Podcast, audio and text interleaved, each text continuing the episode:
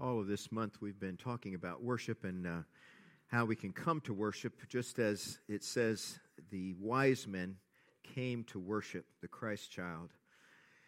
And our desire is that each of us would reach a place in our worship that we can acknowledge and express our emotions freely to God. I think we should strive to be much less inhibited in our worship, both privately and publicly. Uh, too often we're just worried about what someone else may think or, you know, how I may look to someone else, and that's not the goal. The goal is to pour out our hearts in worship, whatever may be in our hearts at that time. And so we talked about that last week, and we looked at King David, who's a great example of this, this kind of worship. And this week, after I preached last week, I thought of this other incident in David's life that speaks so powerfully to this uh, so wonderfully illustrates his uninhibited way of worshiping God. It's in 2 Samuel 6. So I want to look at that briefly as we get into the sermon today, 2 Samuel chapter 6. Uh, the Ark of the Covenant, which is a major piece of, you know, of the, the tabernacle or the temple also, where the seat of God would be, the mercy seat of God, had been taken by the Philistines, the enemies, the Israelites. But recently it had been recovered and it was going to be brought back to Jerusalem, and there was some hesitation, about that. But now the day has arrived, and David is so happy that finally it's going to be brought back and put in the tabernacle once again. And as we read in 2 Samuel chapter 6, starting with verse uh, 12, it says, Now King David was told, The Lord has blessed the household of Obed Edom and everything he has because of the ark of God. So David went to bring up the ark of God from the house of David, uh, the house of Obed to the city of David with rejoicing. And when those who were carrying the ark of the Lord had taken six steps, he sacrificed a bull and a fattened calf. Wearing a linen ephod, David was dancing before the Lord with all his might. Now, just picture this in your mind. While he and all Israel were bringing up the ark of the Lord with shouts and the sound of trumpets.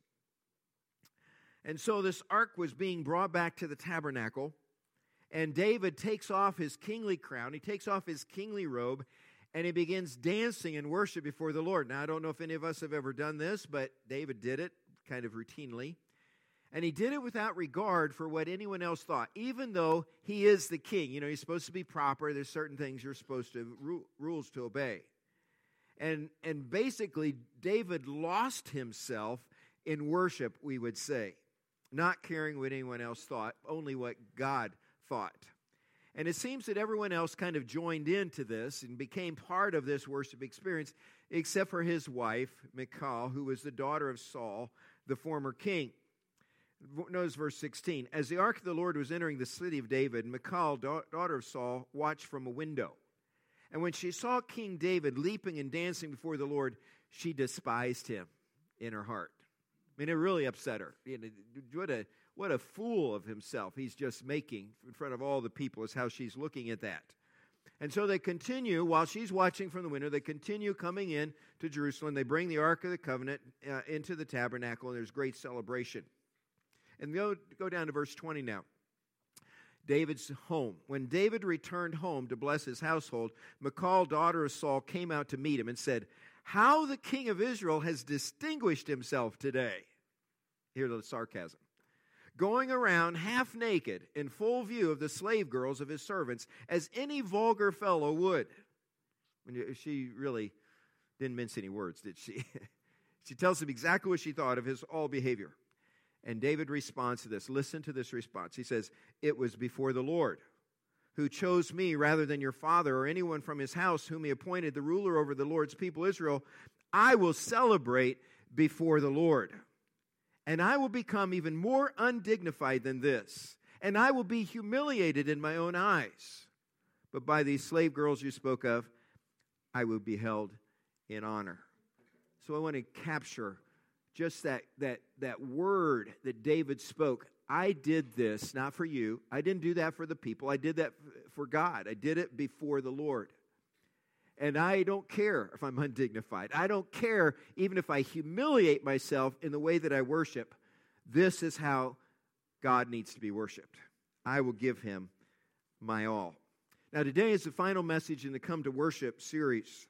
And we have uh, uh, lifted up our hands to God. We talked about that. And we have presented our gifts to God. And we have poured out our hearts before God. The final message today is bowing our knees before God. The wise men bowed their knees before Jesus as they presented their gifts to Him.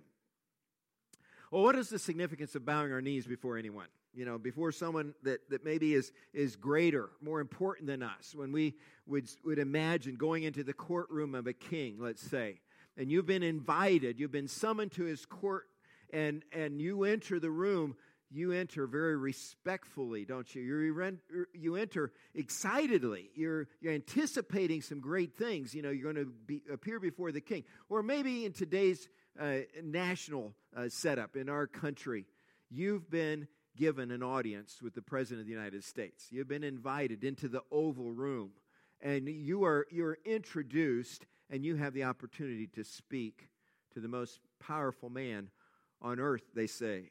Imagine how you would feel, how you would conduct yourself, and how excited you would be for this rare opportunity. The wise men were excited to finally arrive at the place where the new king was. Matthew tells us that when the wise men saw the star, he says they were what? They were overjoyed. And they were overjoyed because they had been longing to see this king. They had uh, seen the appearance of the star some months before quite a few months before, and they've been making their journey so that they could see this newborn king of Israel. And so, as they are coming in, they, they are kind of surprised to discover that Jesus is not in a palace. He's in this very humble house, probably a more humble house than anybody in this room lives in today. And this is where Jesus and Mary and Joseph are living. Months before, they had seen a star in the heavens. They assumed this new king of Israel would be the son of the king of Israel, Herod. And so they first approach Jerusalem. They go to the king and they say, You know, show us your son, basically.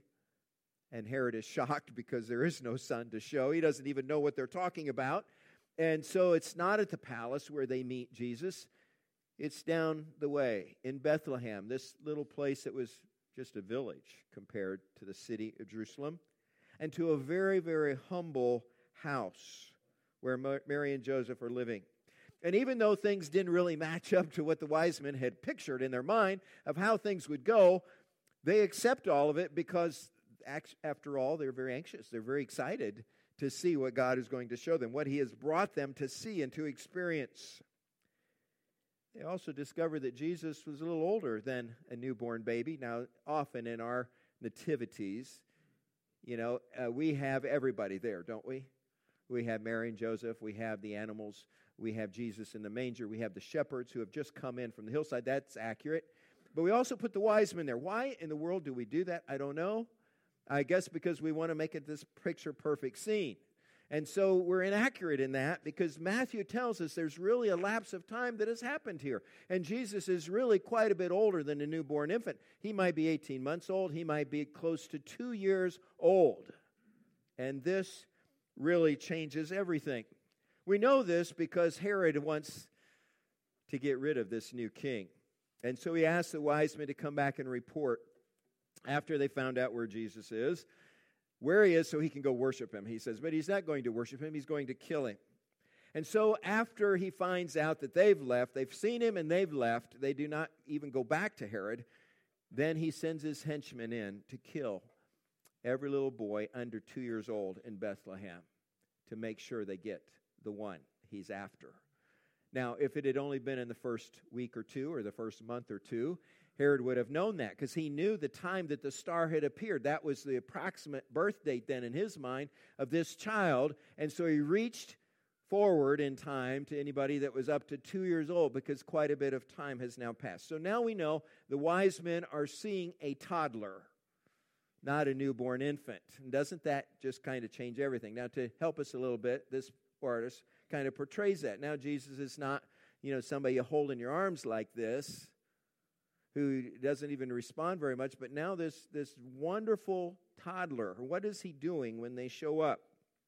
at the house? Is he playing on the floor with maybe some wooden blocks from Joseph's carpentry shop? Is he sitting up in whatever kind of a high chair they may have had then and he's eating like a toddler would and he's got food everywhere? Is it all over his face and his hands? Yeah, I don't know what scene they came in on, but this was not the scene they had pictured, and yet it is the scene that they embraced with excitement, with awe, with wonder, with reverence. And they bowed. They bowed before him and worshiped him. This toddler. In Asian cultures, it's customary to bow in each other's presence as a form of greeting. Now, Americans maybe shake hands or just say hi and you know continue the conversation. But if you're in Thailand or Burma or India or many other other southeastern countries, there's this formal bow, this gesture, respect and kindness, words of respect and kindness are spoken to this person that you're greeting for the first time. How then should we greet our God, the King of the universe? How much respect and awe and kindness and reverence should be in our greeting and in our worship? Even in a worship service like this today, we may be so preoccupied with other thoughts that only a minute or two of this hour of worship is actually directed towards God. We're just thinking about everybody else around us. We're thinking about everything else that's going on. We're wondering about whether the, the food is going to be ready or the gifts are going to be ready for Christmas. You know, we have a lot of extra distractions today. But if you were truly in the audience of the King of the universe, would you be thinking about anything else at all? We have so much to learn about worship reading the Bible, we observe several things about bowing the knee and bending the knee and, and reverence for God. You know, it talks about God being so superior to us. Mortal man can't even look upon his face. The, the Jews had this very steady idea, the constant idea, that if you ever saw God, you'd die as soon as you saw him. It just, there'd be too wonderful, and he would be so far superior to you, you couldn't co- comprehend. You couldn't, you couldn't even take it in. You would just die on the spot. And so we see Moses who sees the burning bush and he's drawn over there and the voice of God speaks to him. He takes off, you know, his sandals there and he stands back because, you know, I, I'm afraid to even approach. And he finds out he can talk with God and live. And Elijah, you know, wants, wants to see God, but he only sees the back of God. He sees the kind of the outline of God go by this little place in the rock where God had hidden him. And, and we see Isaiah has this vision of God, and he's taken right up to the throne room of God, and he sees God in all of his wonder and the seraphs flying around, you know, and such glory that he never imagined he could take all that in. And what's the words of his mouth? He says, Woe is me. because he says, Okay, I've seen God, now I'm going to die. He just knows instinctively that as soon as he sees God, he would die, and he doesn't. In fact, God gives him a call, a, a calling upon his life to go out do you see how different the approach of some of these people to worship is than ours? Do you see how different this posture of worship is? And that's what we've been talking about this whole time. Somehow, somehow we've lost our respect. We've lost our respect, our fear of God. And we need to get them back. So this morning, as we talk about kneeling before God, bowing on our knees before God, Let's look at a couple of the places where we might want to do this. One of the places, one of the reasons for bowing our knees is to show our desire to know Him more and more. Now, I want to use the scripture for each of these points this morning. And so, if you will, turn over with me to Mark chapter 10. Only one verse there. Mark chapter 10. And it says there that there's this man, very rich man, powerful man, a, a young, rich, powerful ruler who came to Jesus with a question. And it says only in this one verse, Mark 10 17, as Jesus started on his way, a man ran up to him and he fell on his knees before him.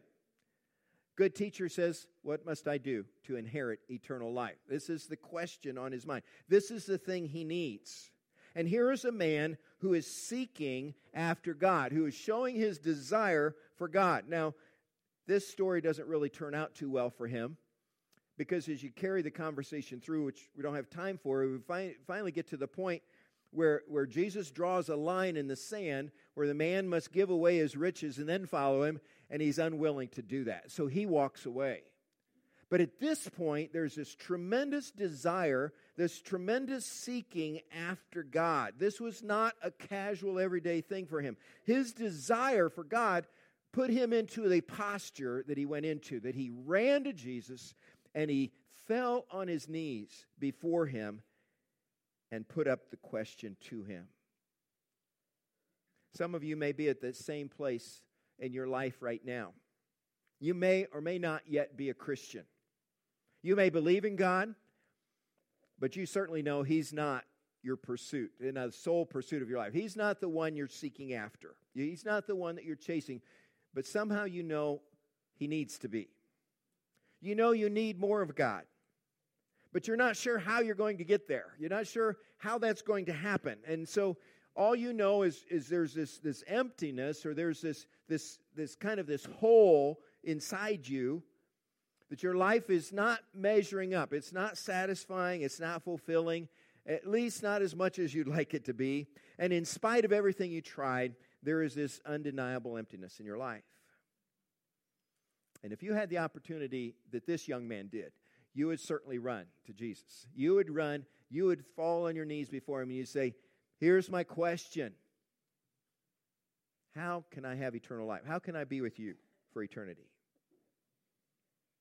Today, you have an opportunity when we worship to kneel before God so that you can know Him better. And I encourage you to do that. Just be a seeker, just be someone searching after God. Because God says, as He said to the Israelites, if you seek me with your whole heart, you will find me.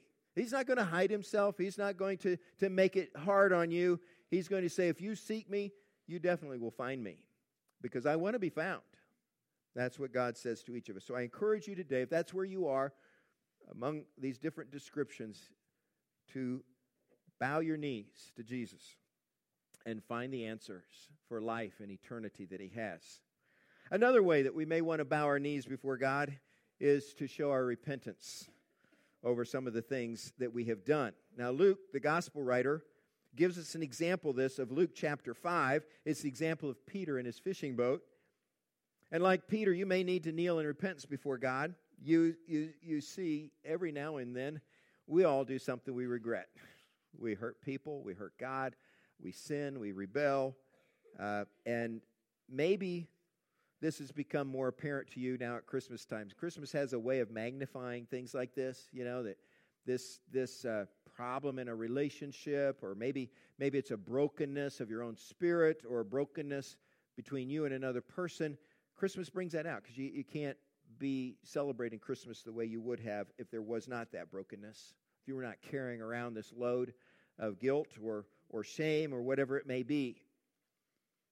And so God gives us this example of repentance and many others in Luke chapter 5.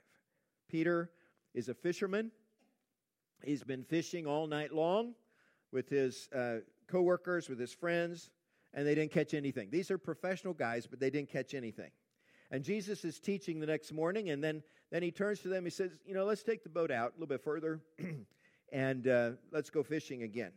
And so, Luke 5, 4 through 7. When he had finished speaking, he said to Simon, Put out into deep water and let down the nets for catch.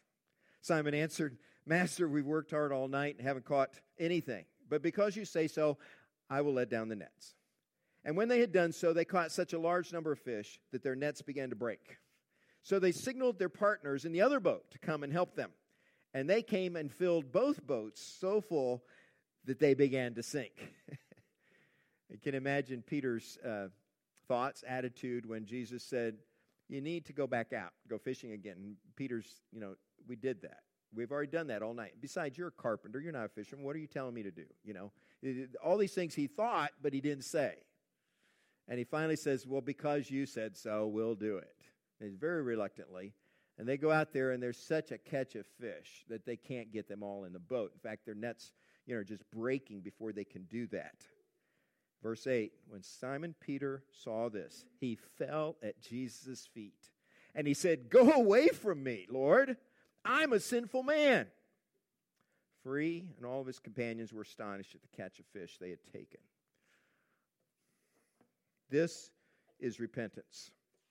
This is definite sign of his repentance. When he realized what had happened, that someone great enough in the person of Jesus to bring this catch of fish, you know, an object lesson that a fisherman would really understand.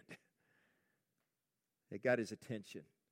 And he realized there's this great difference between Jesus standing in that boat and himself, a sinful man. And he fell on his knees in repentance. Now, here's the surprising thing Jesus didn't turn Peter away. No matter what he had done, no matter what he was guilty of, which Jesus already knew, but Peter didn't know he knew, didn't matter to Jesus. He didn't turn away. He will never turn away any repentant person. Jesus never turns away a sinner who has a repentant heart. I want you to know that this morning. He always welcomes the person who humbles himself before him. Doesn't matter what you've done, doesn't matter how far you've gone into sin, doesn't matter how far you've rebelled, it doesn't matter how long you've done all these things. Jesus never turns a repentant person away because this is his very desire. You know, the second Peter tells us that God doesn't want anybody to perish, he wants everybody to come to what? To repentance. To a place where they say, I've messed up and you alone can fix me. I come to you. I come to you in humility. I put my faith in you. So you may feel this morning that you do not deserve his love. And I'd say you're right.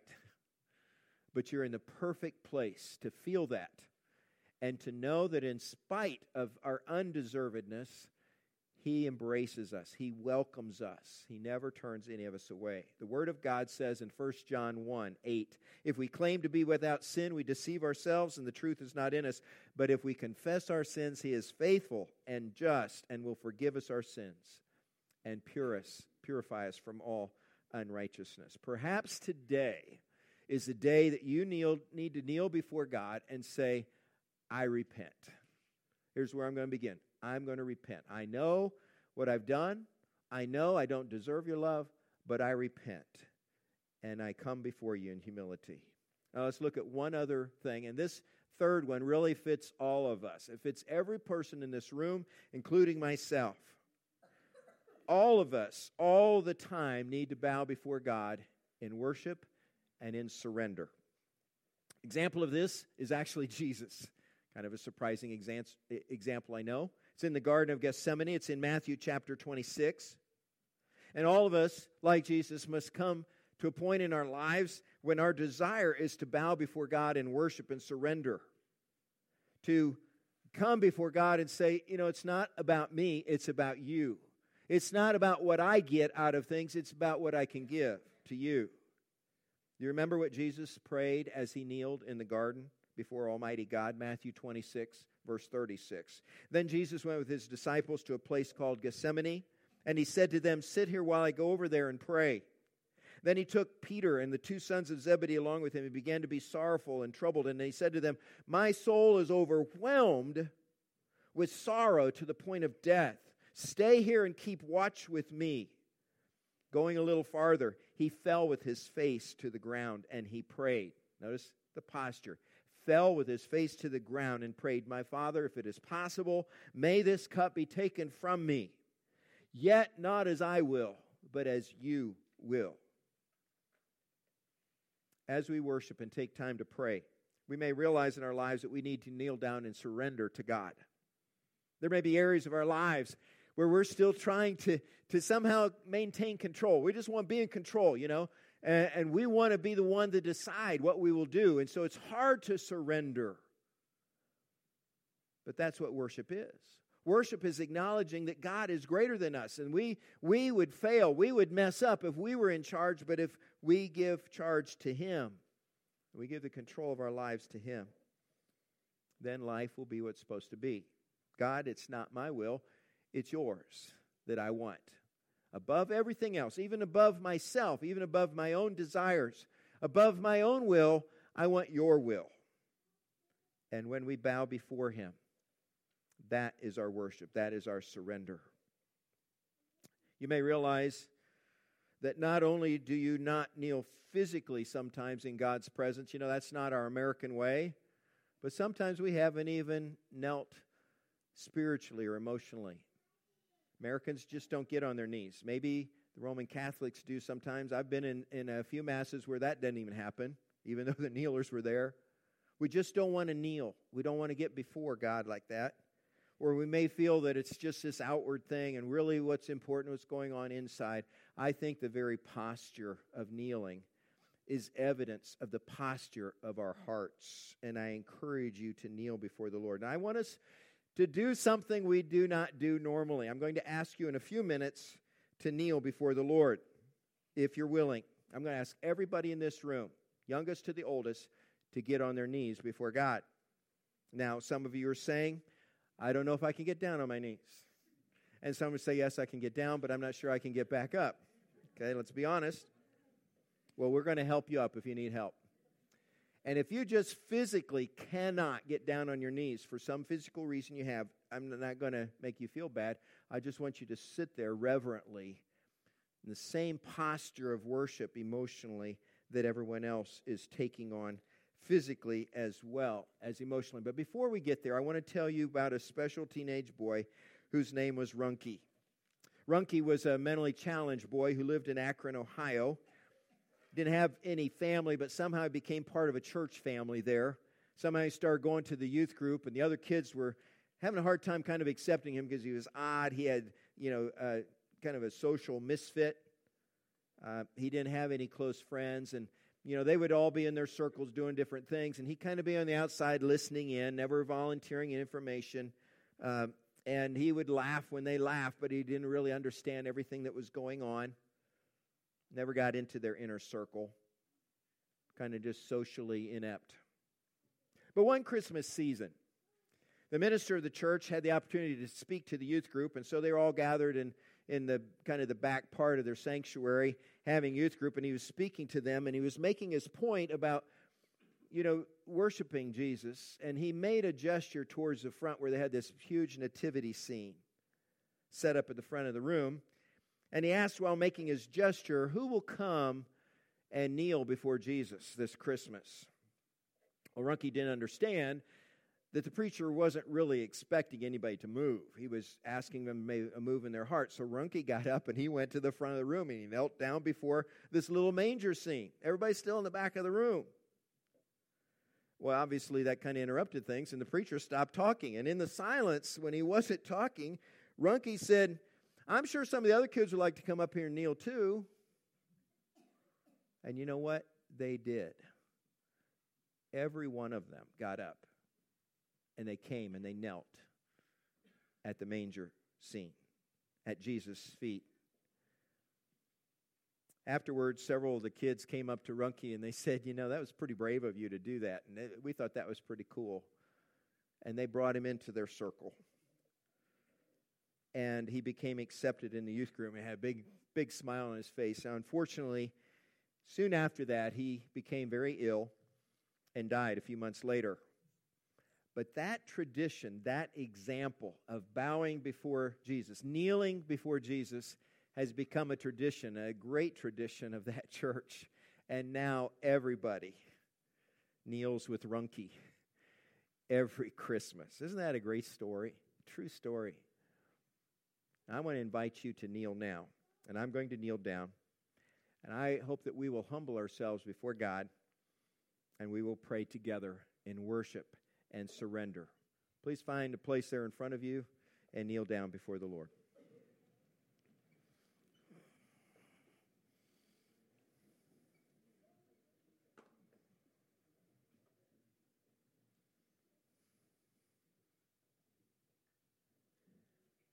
Father in heaven, we are kneeling before you this morning as we rarely, perhaps never do. We do this as our posture of worship, both physically and spiritually and emotionally. And I pray today, Lord, that you would hear our prayers. You would accept our reverence, our desire to show our respect for you and to humble ourselves before you. I pray, Lord, for those that are in our midst today that are seekers. They're, they're trying to know you, trying to learn about you. They really don't understand what we're doing today, uh, but they know that they need something more. They need someone more. And like that young ruler, they are running to you. They're falling on their knees before you now, seeking you with their heart, wanting to know you more and more day by day. And I pray for those, Lord, that are caught up in sin so deeply that they're just broken. They're, they're struggling, they're hurting. Uh, they, are, they are caught in a trap. They don't know a way out. They don't know how to make things right. They don't know how to mend their broken relationships. They don't know how to fix whatever they have, have destroyed. And they come before you today, kneeling also in repentance and a desire for your forgiveness. And we're thankful, Lord, that you do not turn any repentant sinner away, that, that you welcome them today. May they feel your good pleasure, your willingness to love them and to forgive them. And may they continue opening their hearts to you, Lord, in faith. Even in this Christmas season, may you bring new life to them through a relationship with Jesus Christ, your Son. And Lord, for all of us today are kneeling before you in worship and surrender. May there be a deep, deep respect for you, a reverence and awe for you, that we would, we would take it as a great privilege to ever come before you and not something we do routinely or we do without expectation, but that we would be very careful in our worship of you, both as a congregation and as individuals in our homes and in our lives, in our jobs, in our schools. May our worship reflect our respect and reverence for you. Lord, this is our posture of worship that we must assume today and we must keep for every day of our lives. Thank you for loving us. Thank you for sending Jesus. May this Christmas be more than any Christmas has ever been because of our posture and our attitude of worship. May Jesus be praised. In his name we pray. Amen. Now, help everybody up. God bless you. God bless you today.